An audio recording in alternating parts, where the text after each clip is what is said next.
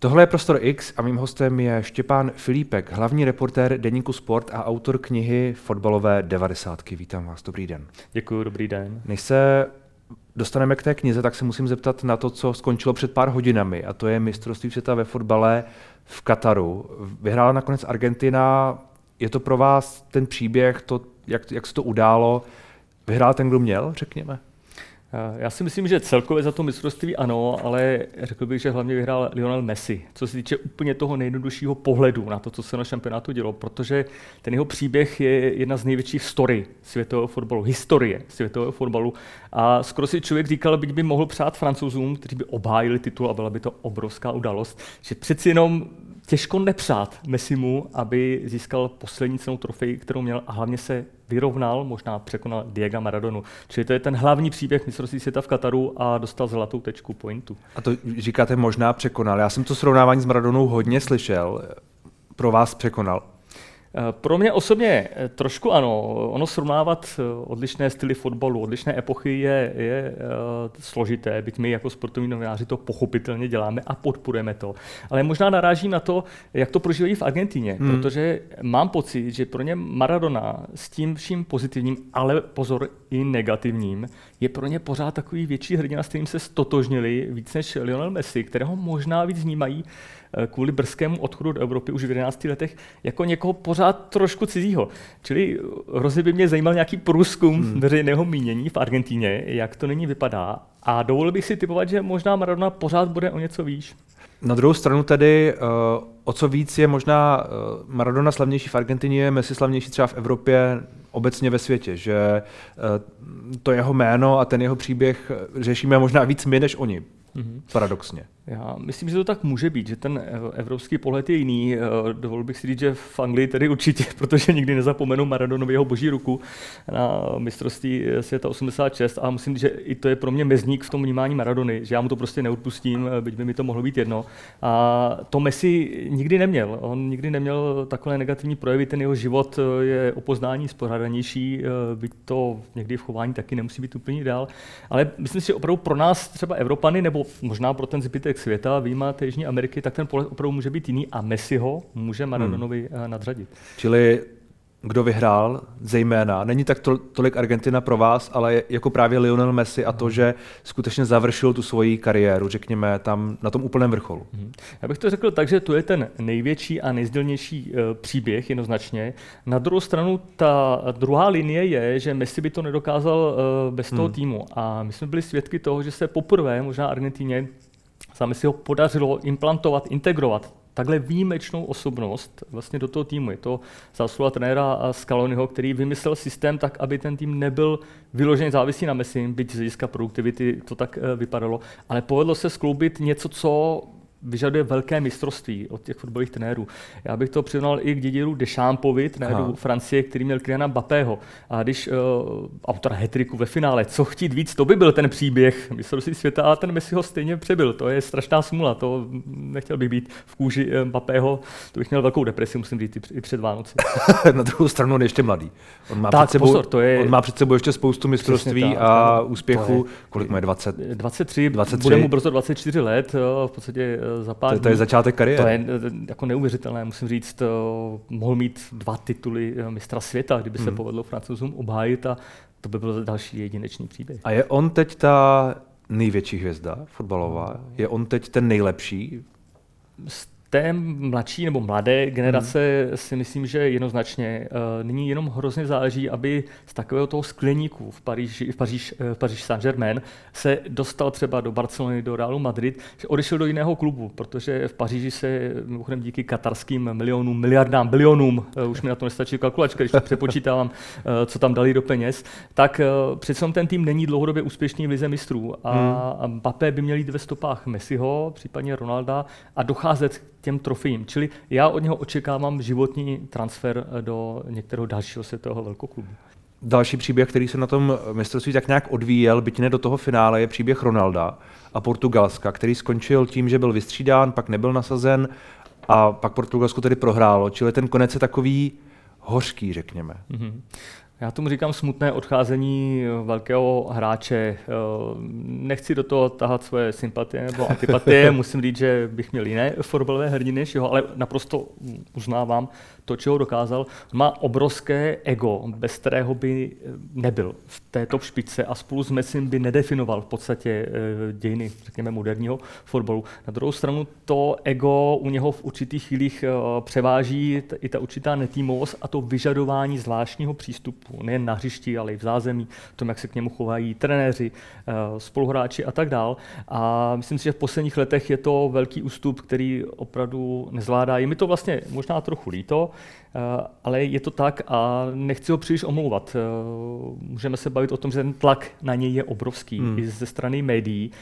Tam byl jeden moment, kdy ho ta kamera vlastně provázela ze hřiště ano, po vypadnutí Portugalců až do šatny a spoustě lidí to přišlo necitlivé, možná cynické, mně ne. Já, já říkám, fotbalisté v dnešní době i z mediálních práv mají ty svoje obrovské platy a proto musí sami něco nabídnout a vyrovnat se s hmm. pozorností hmm. médií i v té chvíli. Čili to bylo úplně z mé strany v pořádku.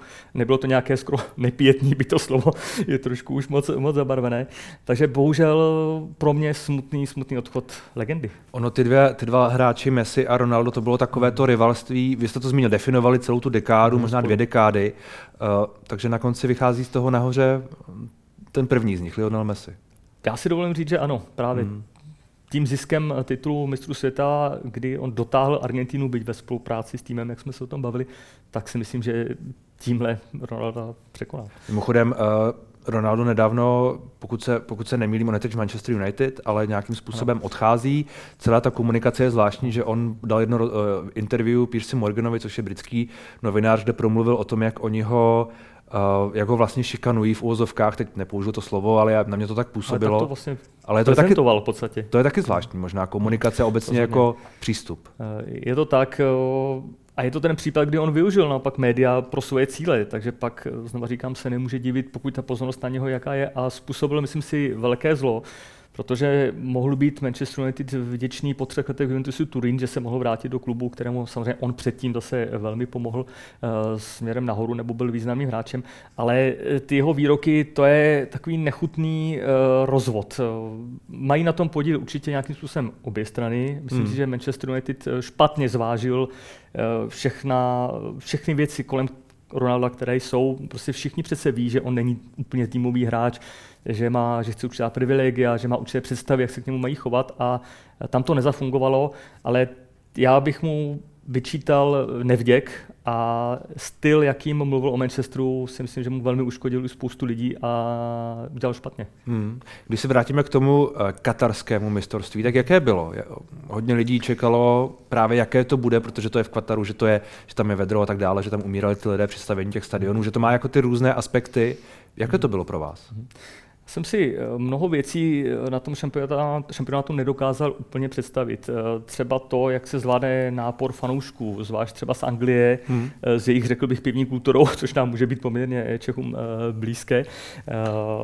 Je to tak pořád... Anglie mě... nedošla daleko, takže možná tak. neměli moc důvodu slavit. Přesně tak, to je možná jeden z faktorů, že to bylo, řekněme, klidnější. Ale je to pořád nejbizarnější mistrovství světa v jeho historii tím, že v podstatě na rozloze řekněme, Brna se uspořádá eh, světové mistrovství pro 32 mm, týmů eh, ve výjimečném termínu. Vždycky bylo v létě mistrovství světa, nyní bylo, bylo na přelomu listopadu nebo v listopadu a prosinci. Uh, musím říct, že cenou za to mistrovství je plítvání neskutečnými prostředky. Hmm. Hovoří se o pěti bilionech korun, na to opravdu už ta kalkulačka prostě nestačí, tolik míst tam nemám. A ale na druhou stranu je to do jisté míry vítězství Kataru, protože tahle malá země s takřka nevyčerpatelnými zdroji dokázala, že může uspořádat mistrovství, eh, které eh, nakonec tou sportovní stránkou přebyly ty diskuze, přebylo ty diskuze, které byly hlavně hmm. před, to znamená přesně smrt dělníků, podmínky pro ně, vlastně nevolnický systém v podstatě, který tam byl. A ono to tak bývá, že jakmile to mistrovství uh, se dostane do těch vyřazovacích bojů, tak se víc mluví o, o fotbale, o sportu. Hmm. Teď je otázka, jestli se ta diskuze zase vrátí. No, a... mě, mě překvapilo, když o tom mluvíte, že já jsem slyšel zprávy uh, Francie, některá města bojkotovala to mistrovství, jako přenosy a tak dále a před finále nainstalovali LCD obrazovky a uspořádali jak si, jak si pro lidi nějaké společné sledování, čili jako nakonec to vlastně taky je úspěch pro ten Katar možná. Tak, tak to bývá, v podstatě je to úspěch, řekněme, ekonomické diplomacie, nebo jak to nazvat, hmm. protože nepamatuju si snad mistrovství, kde by se tolik řešila geopolitika v souvislosti s fotbalem. Střed vlastně kultur, ať už západního světa, eh, prostě s Blízkým východem a, a podobně. Eh, generovalo to spoustu společenských témat, to jsme doposud, doposud nikdy, nikdy nezažili a teď je otázka, co převáží. Jestli ten Katar třeba to mistrovství může trošku změnit. Hmm. Vlastně teď bude záležet spíš na těch dalších eh, letech, měsících a letech, jestli to Katar přiblíží tomu západoevropskému nebo evropskému vnímání, nebo ne. On se, on se dokázal trochu přizpůsobit těm masám fanoušků, kteří přiletěli.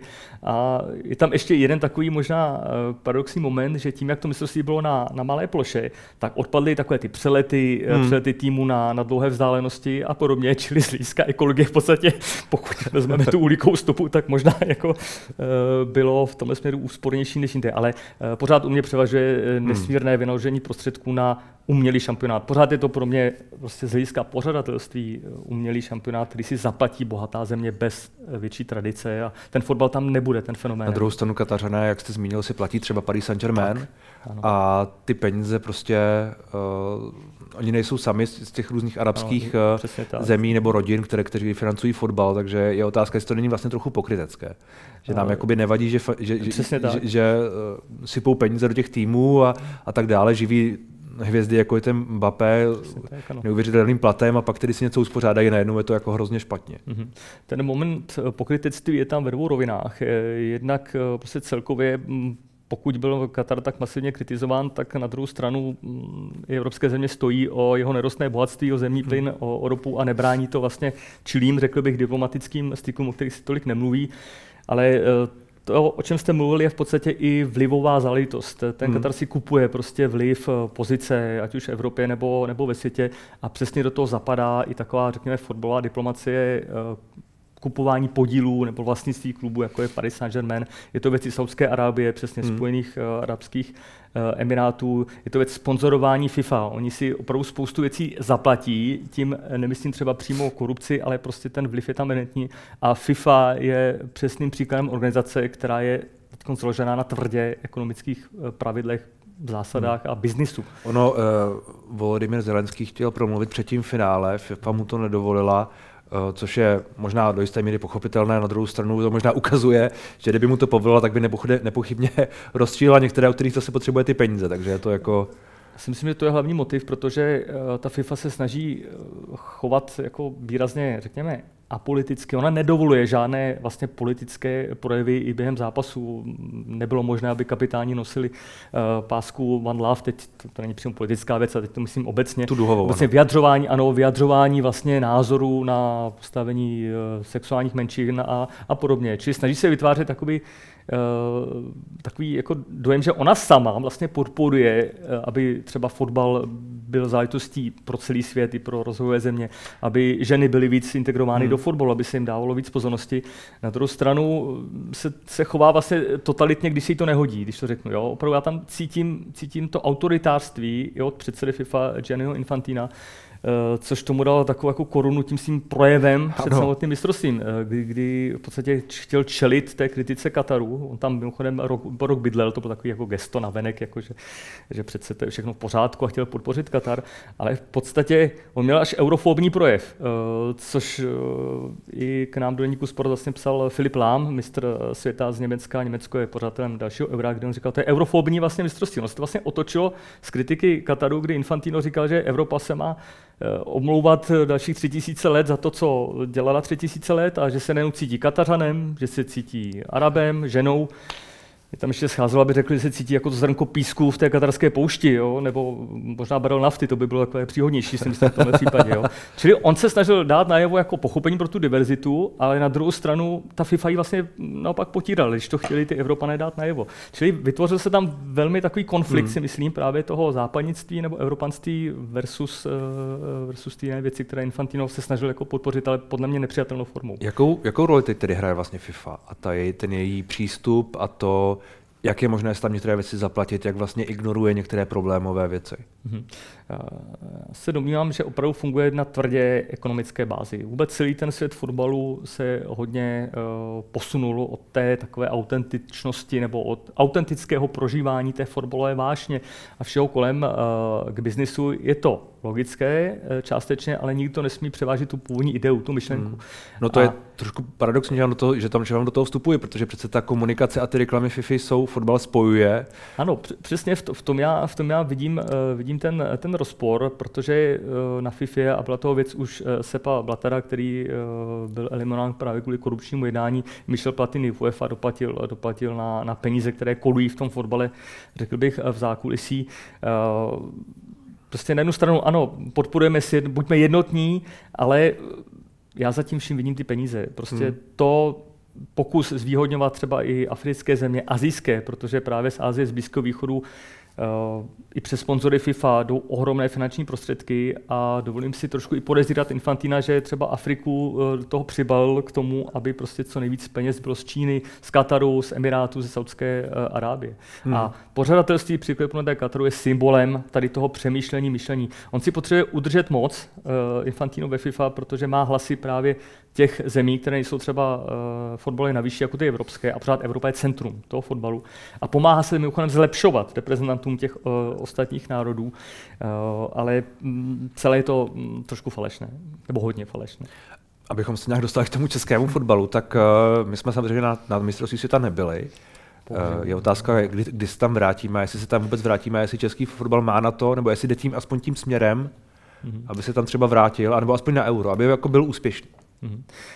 Tak e, historicky e, má český fotbal větší šanci na euro, tam se dostává hmm. poměrně pravidelně. pravidelně. Mistrovství světa je nám v podstatě zapovězeno. Bude se rozšiřovat počet účastníků, což je další, myslím si, špatná myšlenka, protože se sníží kvalita těch účastníků a někdo si myslí, že, že pro Česko je to vlastně větší šance. Ale ono, když se rozdělí ty kvóty těch účastníků mezi ty světadíly, tak ta Evropa z toho nevyjde tak dobře právě jako jiní. Ale k té vaší otázce, samozřejmě, když vidíme e, Chorvatsko, které hmm. je schopno dostávat se do finále, do semifinále, získá třetí místo, má 3 miliony obyvatel. Letos bylo třetí, ano. Ano, třetí. Eh, tak si logicky člověk říká i díky eh, našim výletům na Jadran v létě, takže bychom si mohli trošku přivlastnit ten úspěch, ale proč to nejde v Česku? A bohužel já si domnívám, že když tady má fotbal obrovskou tradici, tak pořád to, to prožívání, ta role toho fotbalu není tak eh, vysoká právě jako v Chorvatsku, třeba ani jako v Polsku. Nevím, jak, jak v Maďarsku, tam bylo se ohromné Pro, Prožívání a role fotbalu? Myslím si, protože pak by nebyly možné určité věci, které se v Česku dějí. A hmm. já, já říkám, že český fotbal řeší problémy, které si nemůže dovolit. A nesmí, pokud chce postupovat dopředu. A je to na všech úrovních. To jsou které? Na klubové, reprezentační a tak dále. Uh, ono to souvisí s tím vývojem v Česku k profesionalismu, což se dostaneme do těch, do těch devadesátek, protože my tady pořád žijeme ve velmi specifickém prostředí. Já tomu říkám, že pořád je tady silně zakořeněná taková touha uh, získávat ty sportovní úspěchy i cestami ne vyloženě fotbalovými a na hřišti, ale v tom zákulisí. Hmm. A ono se to děje i jinde. Známe z Itálie obrovský problém Juventusu Turin, Calciopoli, eh, i v jiných zemích. Není to české specifikum, ale nás to ničí. Čili hm, je to jeden z těch aspektů. Druhá věc, eh, možná ta slabší, nebo určitě ta slabší ekonomika v tomhle směru, to, že ten fotbal Eh, když už získá prostředky nebo je vygeneruje, on je neumí uh, dobře, dobře využít. Hmm. Vy v té knize píšete o, o tom, že ty devadesátky fotbalové tak trochu kopírovaly ty devadesátky, jaké jsme měli všichni. Hmm. A mimo jiné tam píšete o divokosti a píšete tam o tom roce 95, uh, eh, horké léto 95, kdy jakoby Některé ty věci vyhřezly, ale pak pokračovaly a možná do jisté míry pokračují dodnes. Mm-hmm. Oni nabrali, řekl bych, možná sofistikovanější metody, ale je to právě to, o čem jsem mluvil. Ta neustálá touha, snaha vymýšlet způsoby, mm. jak toho druhého porazit eh, prostě nečistým způsobem. U nás je to skrze rozhodčí. To je opravdu obrovský fenomén. Uh, Miroslav Pelta, známý prostořeký fotbalový boss, který není čelí tedy velkému uh, nebezpečí, že se ocitne, ocitne ve vězení kvůli dotační aféře, tak on se tomu vždycky hrozně divil. Uh, proč tady pořád novináři píšou o rozhodčích, proč to každý rozebírá, to přece na západě není. No ale on je jeden z těch, kdo za to může. Prostě hmm. to je sorta, jak se říká, bafuňářů fotbalových, které, kteří ty rozhodčí se snažili využívat ve svůj prospěch. A když si vemu Českou ligu, tam většinou vidíte takové úseky, kdy uh, má nějaký klub hegemonii. A vždycky ten sport, ten fotbal, ty výkony by měly být tím základem. Bez nich by to samozřejmě nešlo, ale stejně vždy vidíte, že se někdo snaží zajistit si právě přízeň rozhodčích. A českým specifikem bylo, že tady existoval člověk jménem Roman Berber, který pro mě... Existoval, existuje, ne? Stále. Existuje stále, ono to vypadalo, jako kdyby zmizel tedy z povrchu zemského nebo aspoň z české kotly, ale není to tak, také mimochodem čeká, čeká na soudní řízení, na to, jak se to uh, vyvine ale on se stal neformálním vládcem z bývalého rozhodčího. On nejlépe pochopil právě to specifikum českého fotbalu, že kdo ovládne rozhodčí, ovládne všechno. Nejen ligu, ale v podstatě i celý český fotbal. A on to dokázal, to fotbalové prostředí je tak slabé, že mu to dovolilo a pak si nemohl vlastně stěžovat. Hmm. A kdyby nedošlo k policejnímu zásahu, tak i my novináři bychom mohli napsat tisíc článků a v podstatě bychom ho tak uh, pošťouchli, možná bychom ho trošku sekli, ale ta jeho moc byla dlouho neotřesitelná.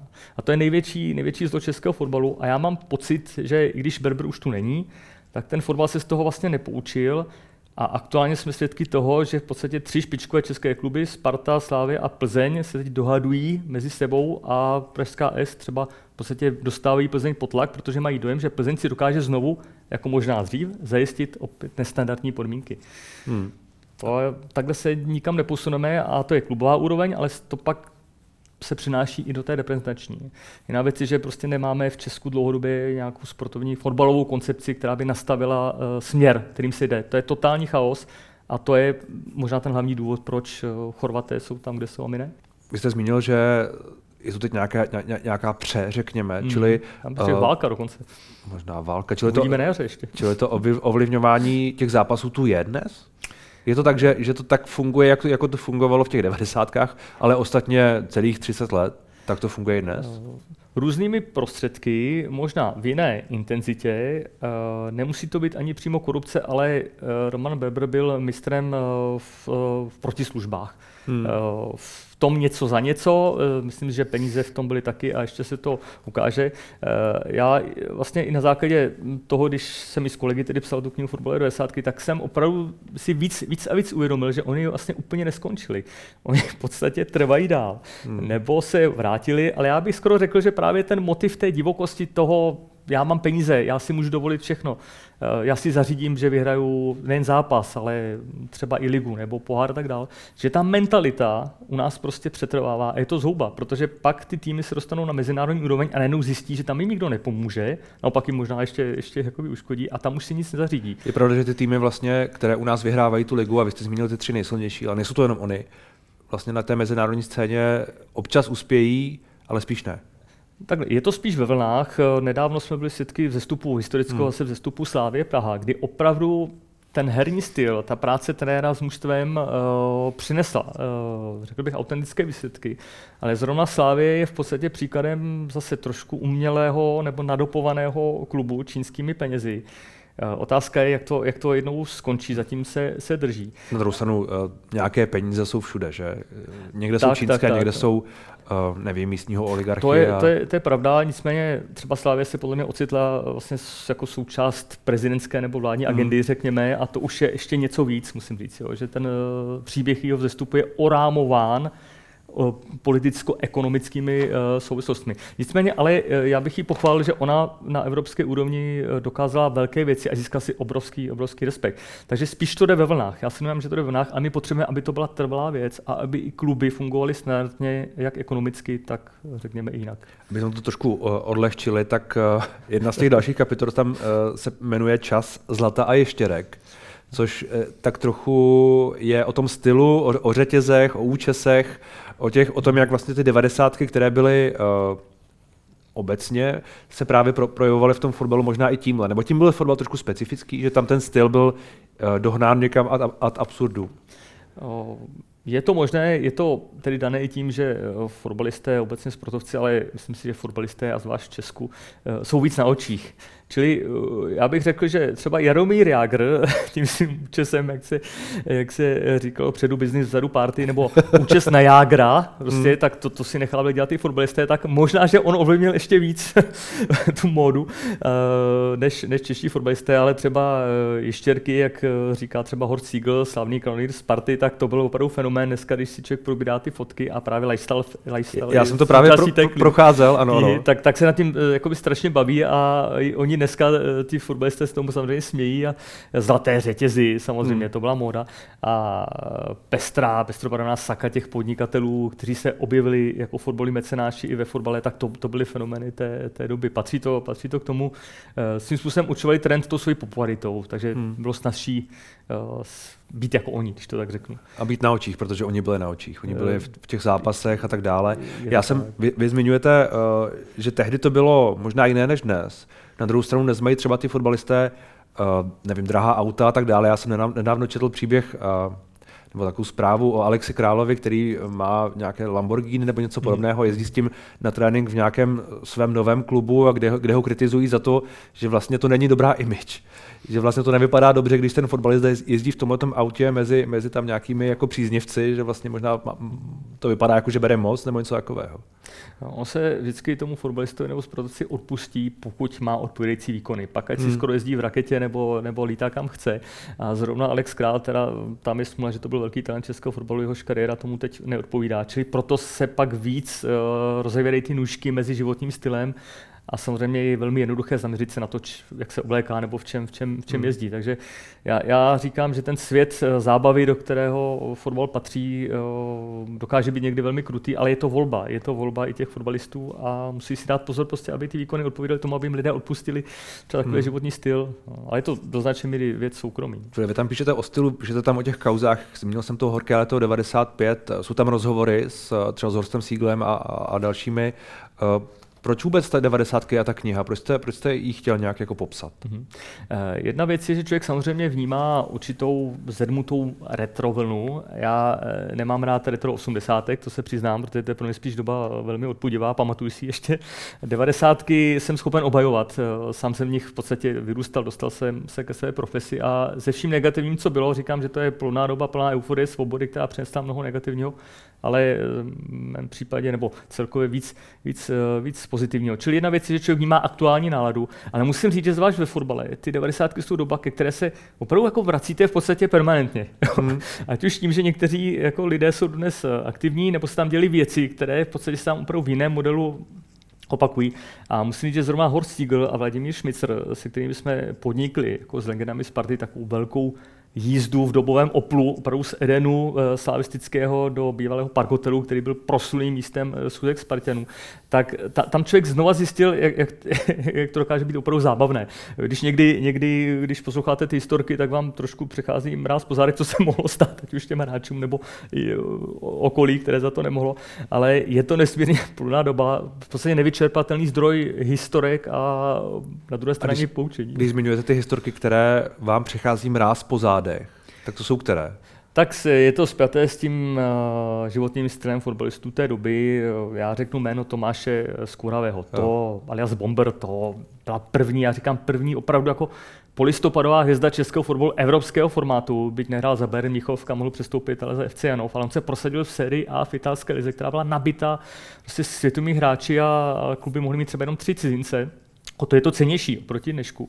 No a to byl vynikající fotbalista, u kterého absolutně jako nechápete, jak mohl dát tolik golů, když se jako mimo fotbal eh, choval, jak se choval. Jo? Kromě nějakého pití, eh, ponocování, eh, to jsou historky, kdy v Chebu, kde působil na voně, eh, vylezl na vánoční stromek, nemohli ho sundat. Jo. A to jsou ještě teda osmdesátky, ale třeba on měl rád eh, auta a, a to už bylo nebezpečné. Jednak pro něj on měl spoustu bouraček a jednak když slycháte ty historky, jak fotbalisté měli eh, večer buď to zápisné a, nebo jiné akce a pak jeli po letenských kolejích prostě dolů, jak Tomáš Skuravý předjíždí v letenském tunelu. To už jako tam ten humor jako končí, protože mm. to opravdu mohlo způsobit vážné škody. Naštěstí si nic nestalo, anebo se o tom o tom neví. neví. Já doufám tedy, že se Nebo o tom, se o tom nemluví. Tak to už jsou jako uh, ty stínější hmm. stránky, když si řeknete, jo, byl to bojarý život, patřilo to k tomu nejen ve fotbale, vůbec v celé společnosti, ale už, už to zachází někam nebezpečně. To, to všechno v knize Fotbalová devadesátky. Tak je, je, je tam, doufám, všechno od těch vážnějších věcí, zasazení fotbalu do společenského kontextu, hmm. fotbalový mecenáši, mimochodem i to je doba, která se vlastně vrací, protože dneska máme x klubů v českém fotbale, které jsou závislé eh, na penězích těch mecenášů, ale je tam samozřejmě i odlehčení právě hmm. určité historky, zábava a i ten lifestyle. Ale na druhou stranu pozor, i krimi. I krimi František Mrázek, eh, Radovan Kryčíř a podobně. Ať se knize daří. Děkuji za rozhovor. Já děkuji za pozvání.